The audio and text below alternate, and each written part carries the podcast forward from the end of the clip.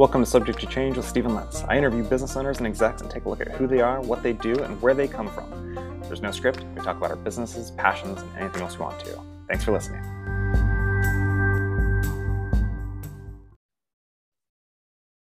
Welcome back to Subject to Change.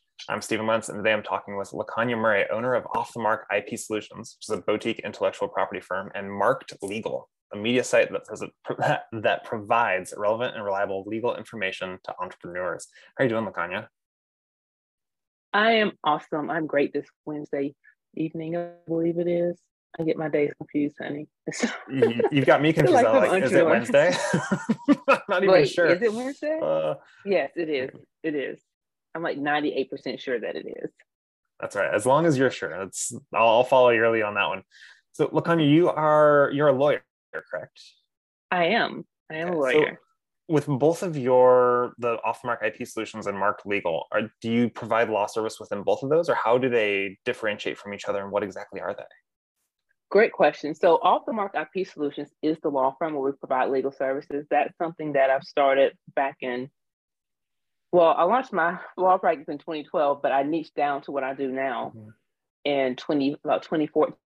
Mm-hmm. And like I said, we work with clients throughout the United States. We provide trademark services, contract services, copyright services, business formation for people who are in the state. While Mark Legal is more of our product side. But I really formed Mark Legal because I found a lot of people are looking for information before they hire an attorney. They just want to know, and kind of fact check things themselves, and they're going to unreliable sources like Facebook groups or social media, Twitter, or sometimes even YouTube, depending on who's providing information. They're getting information that's not accurate. So I created Mark Legal as a way to provide relatable and reliable information. One of the things that we do, we offer legal tea, where we talk about pop culture, but from a legal view. So it helps entrepreneurs really understand the complicated legal principles. And then we also have products on there for people who need legal services but can't afford them, but they still want to make sure they have their business launched the right way. So we do have like contract templates and courses and things of that nature.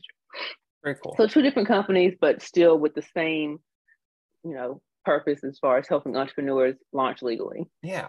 And you said it's Off The Mark, you said in state. What state is that? Oh, I'm in Alabama. I'm down south. Down south. And that's an Off The Mark Legal, the IP Solutions is only for Alabamians? Is that Alabamians? People from Alabama? Right. Alabamian. I don't know. No. So I'm able to help clients throughout the United States with trademarks, copyrights, contracts. But when it comes to business formation, that's the only service that I have that is state restricted. Gotcha. But 98% of my practice is trademarked anyway. So okay, and that's nationwide then for you, for both of them in that regard.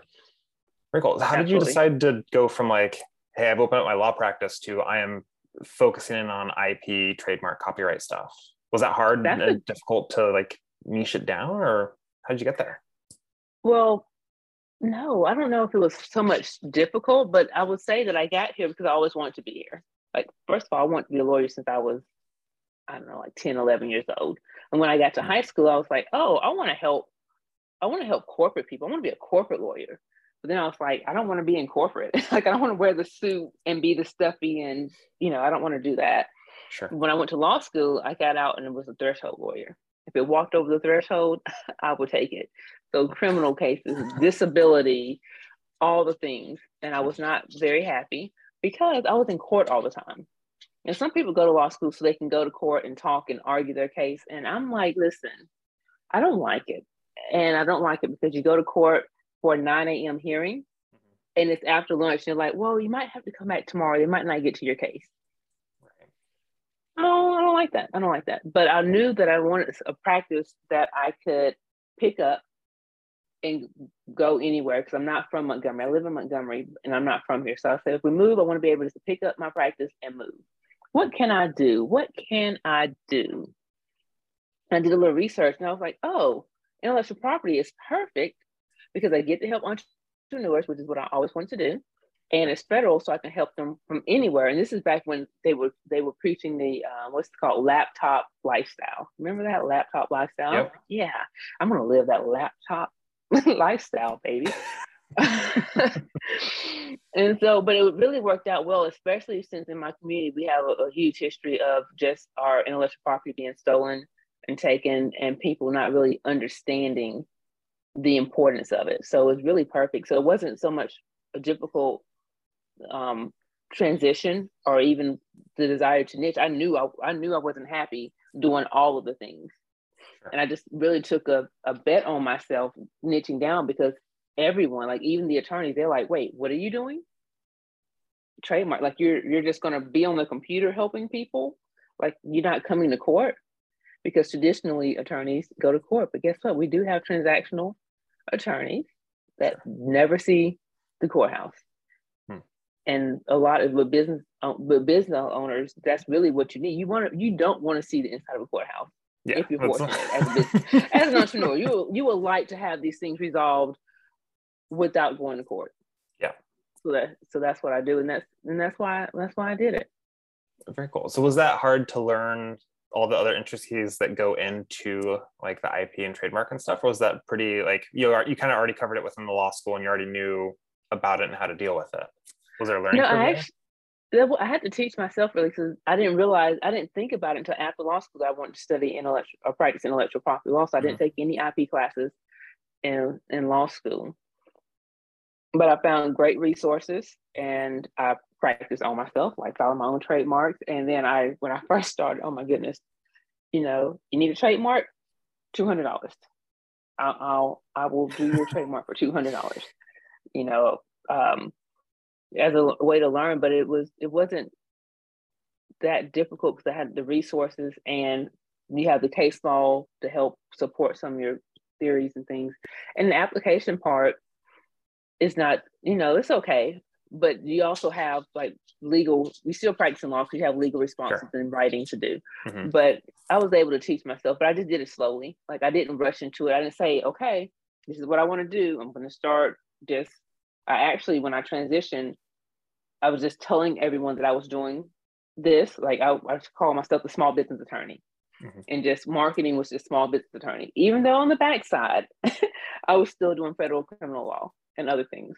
Sure. But I really didn't talk about that stuff. But it was like small business attorney. This is what I am. This is what I do. And I would just slowly taking those cases until I got confident enough to be like, okay, this is it.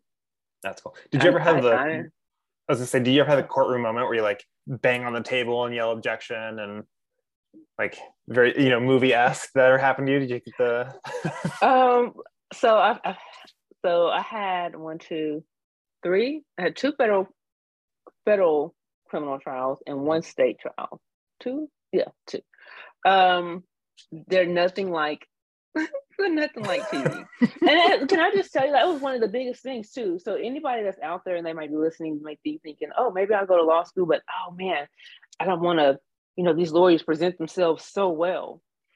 I was like that when I graduated law school. I was like, oh, my first time in court. And it was just like a simple hearing. Matter of fact, I probably didn't have to say anything, but, not guilty or something. But I was just so nervous. And then I just sat back and I watched all the other attorneys. And I was like, okay, I can do this, because you don't have to be super, super brilliant or poised to do this. So there was no courtroom, I had checked type moments, but it was fun, telling those stories when you get to actually do a, try a case, telling those stories with the closing and the openings and things of that nature. But yeah, no, Perry Mason, Matlock type moments. That's awesome. So, and we're gonna like jump way back now, but you said you knew from a very young age that you wanted to do this. Did you come from an entrepreneurial family, or was this kind of like new to your parents? Of like, did they think you're just gonna get into like someone else's law firm and be a lawyer, kind of like join in the ranks, or was it always kind of like, I'm gonna have my own business and do my own thing and like make my own future? Like, where did little LaConya come from? I don't know. So little LaConya was a bookworm. She loved to read. So they always told me with a book, they were like, you know what? Lawyers need to like to read. You're going to be a lawyer. So I think that part was heavily influenced with all the adults around me were like, oh, you're so smart. You're going to be a lawyer. Because of course, there's only like, you can be a lawyer, you can be a doctor, you can be an engineer. those were the things, since I like to read, I was going to be a lawyer. And I was like, okay. And this is before the internet. So if someone's telling you you're going to be a lawyer, you see what's on television and maybe check out some books at the library to see what that's about. But the whole corporate law came from, I don't know, that part just, that didn't come from anywhere. I just had this thing. Well, my grandmother, I saw my grandmother, she had her own thing going on. So my grandmother lived in the country. She was a bootlegger. And I would see people going down and, you know, drinking and having fun and hanging out. But that was really the only entrepreneur that I knew or saw. So no one really had expectations of me going out and starting my own firm. It was, you go to law school. It's just like everywhere else, you know, you go to school, you get a job, and that is that. But I knew from high school that I wanted to have my own practice. And like I said, I had friends, and please excuse dear Lilo, who wants all the attention over here. But but I knew, like, I have friends, I'm like, oh, you're really talented. You should use those talents and you can do this. And it would always be something entrepreneurship related. But my route to get to here was untraditional. So I didn't just go to, you know, graduate, go to college, go to law school and start my own practice. It wasn't like that at all. It was more of graduate high school, go to college, have a kid, finish college, work for a few years because did not have the grades to get into law school. And we're just going to keep it. We're just talking, right? Did not have the grades to get into law school because sometimes you have goals, but then you're like, oh, what does it take to get there? And you're kind of lazy, like, oh, I didn't do the research, but I didn't have the grades. And it wasn't until I was working at an apartment complex and one of my residents came in. She said, I'm putting in my 2 weeks notice. I'm moving to Montgomery. And I was like, why are you moving to Montgomery? Aren't you in law school over here? First of all, like, why are you moving to Montgomery? That was the number one. Why are you moving to Montgomery from Birmingham to Montgomery? I didn't get it. She's like, oh, well, I'm transferring schools. I'm going to Jones. I was like, but they're not accredited. Why would you leave a school that's accredited to go to a school that's not accredited?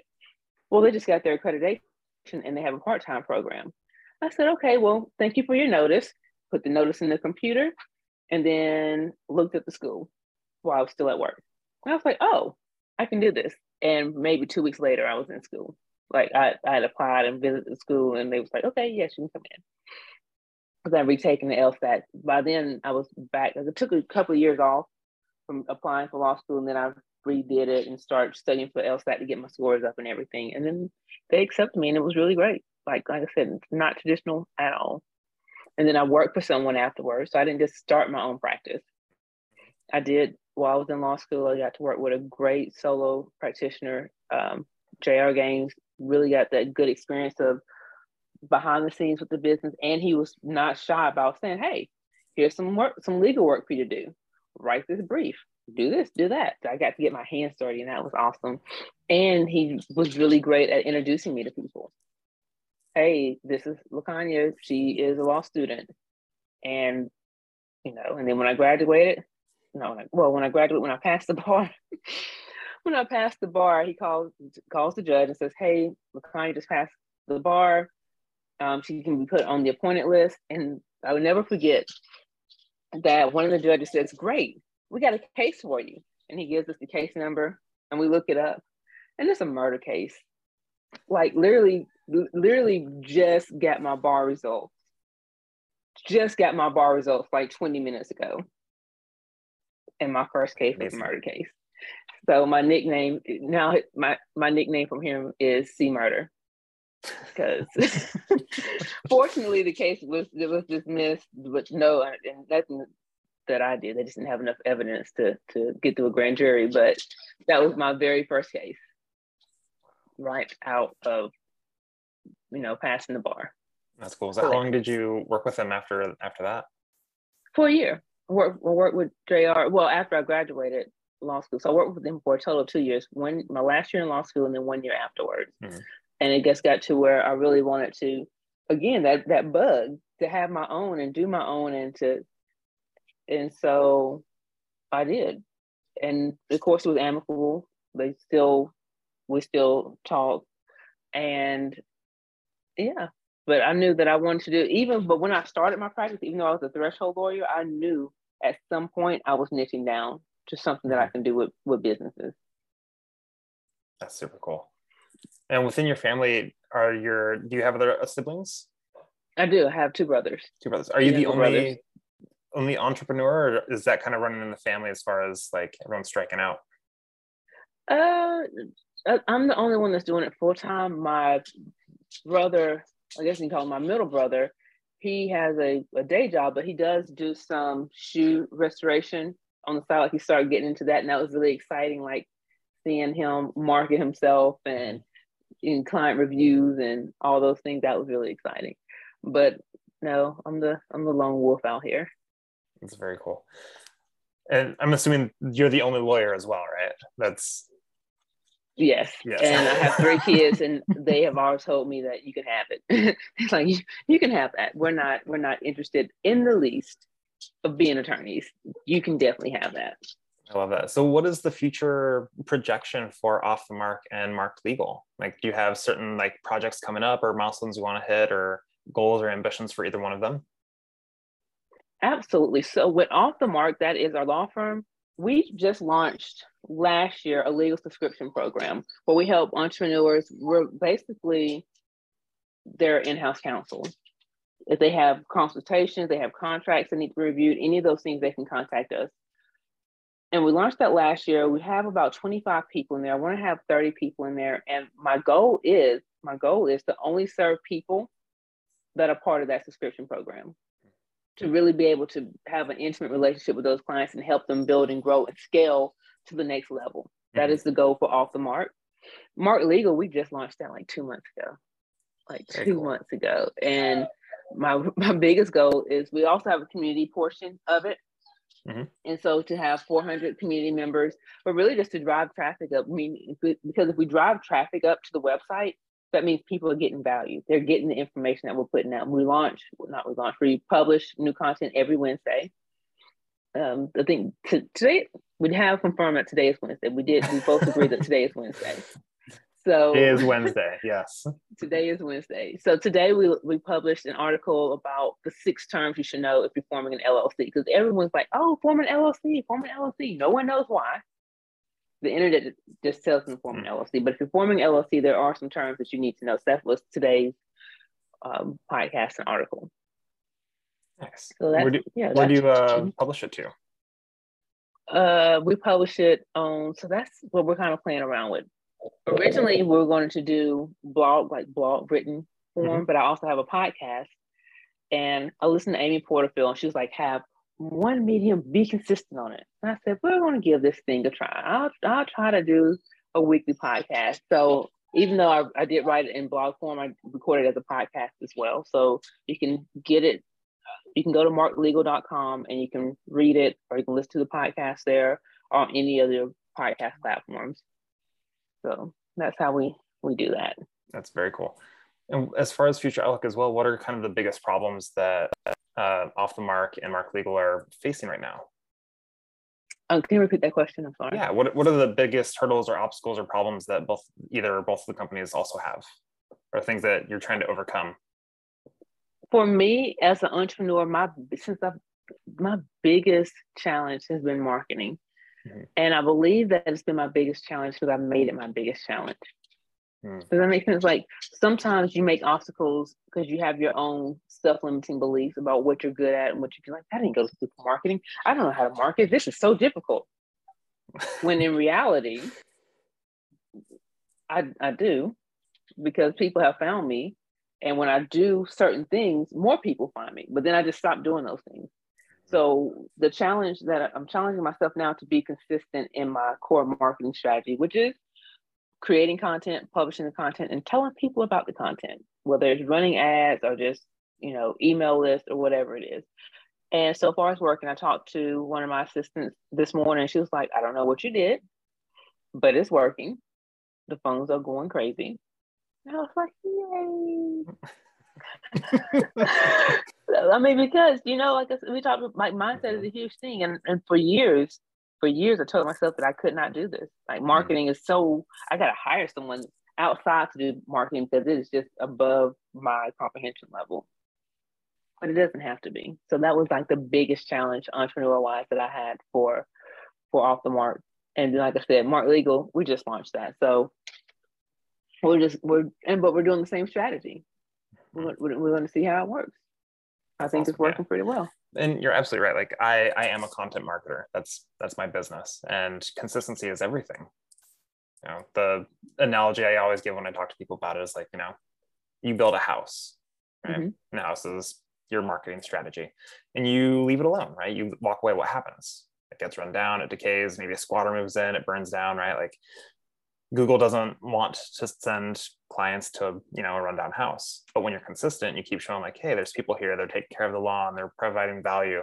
Google's gonna say, hey, this is worthwhile, and they'll send people to it just because Google's main priority is to provide value.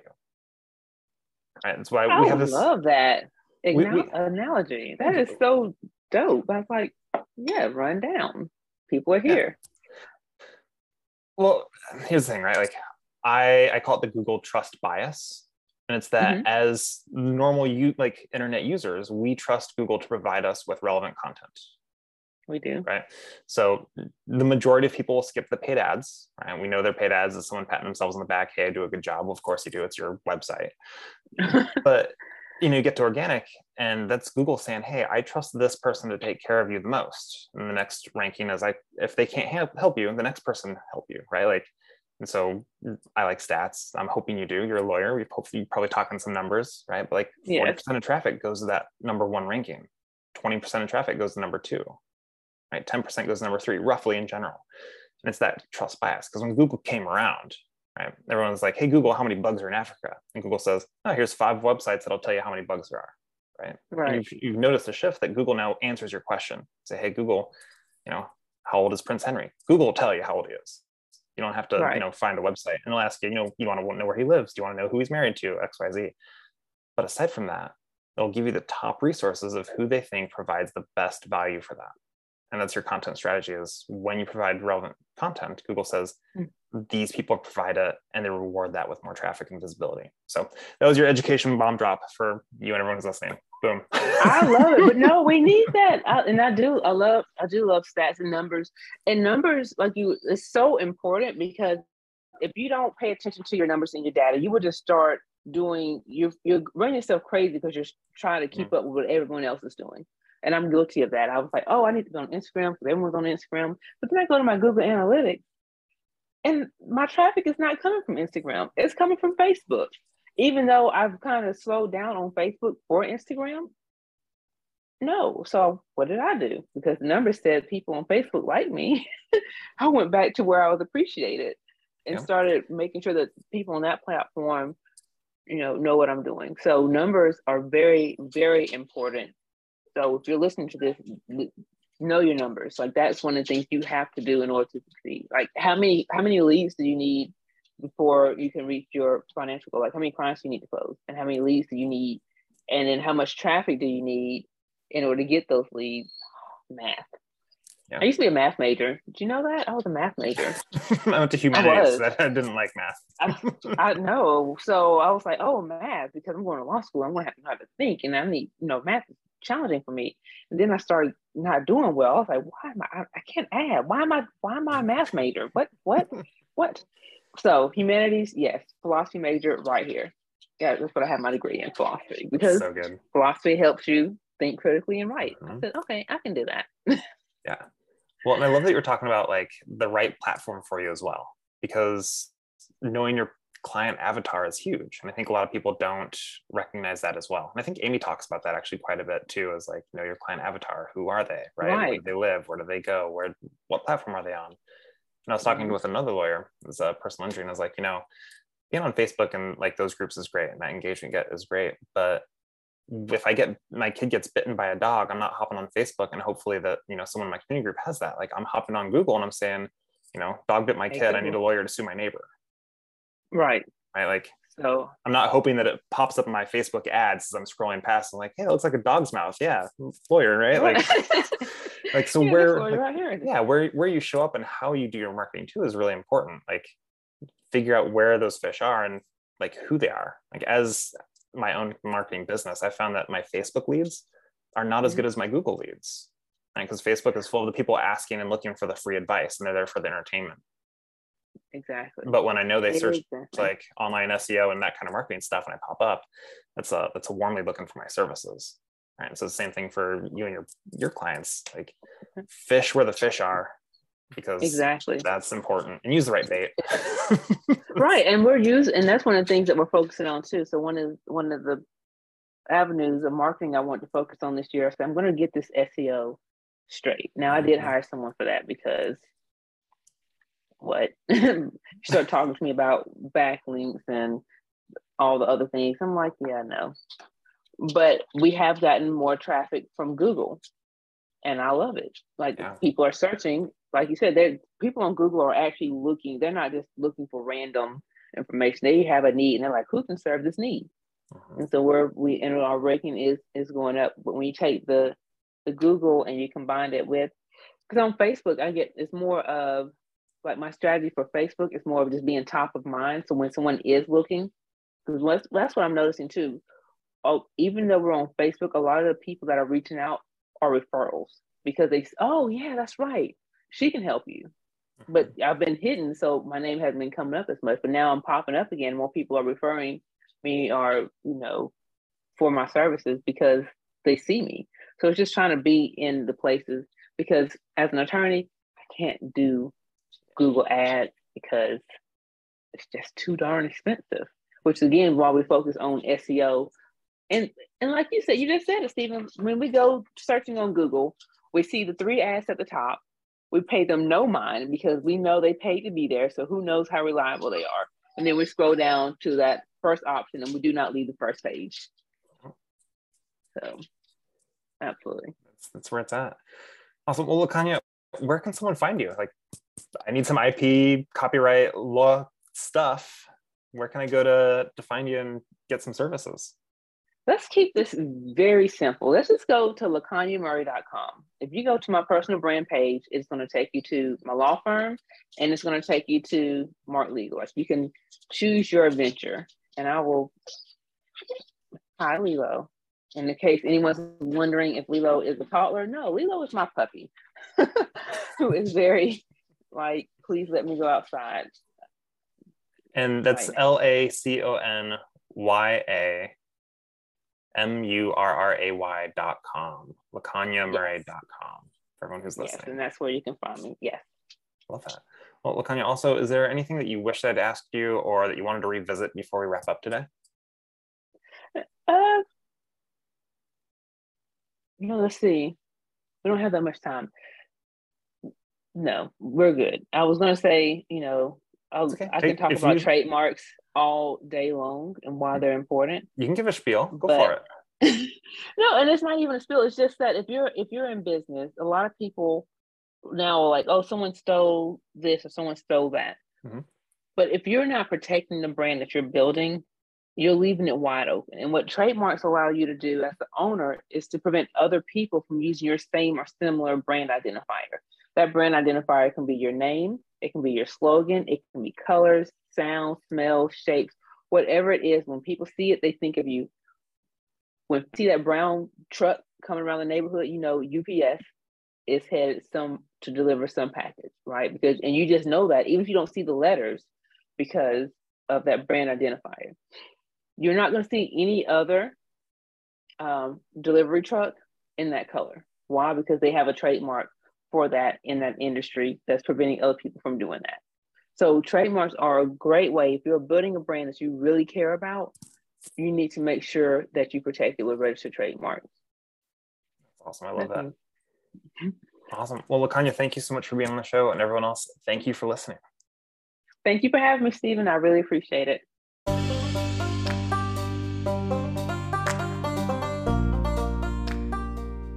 Thank you for listening to Subject Change. Please like, subscribe, leave a review of our podcast. And if you have any questions, if there's a business you would like to see featured on our podcast, or a niche or something you want to learn about, drop us a message or an email and let us know. Be happy to interview someone and answer those questions. Thanks again for listening.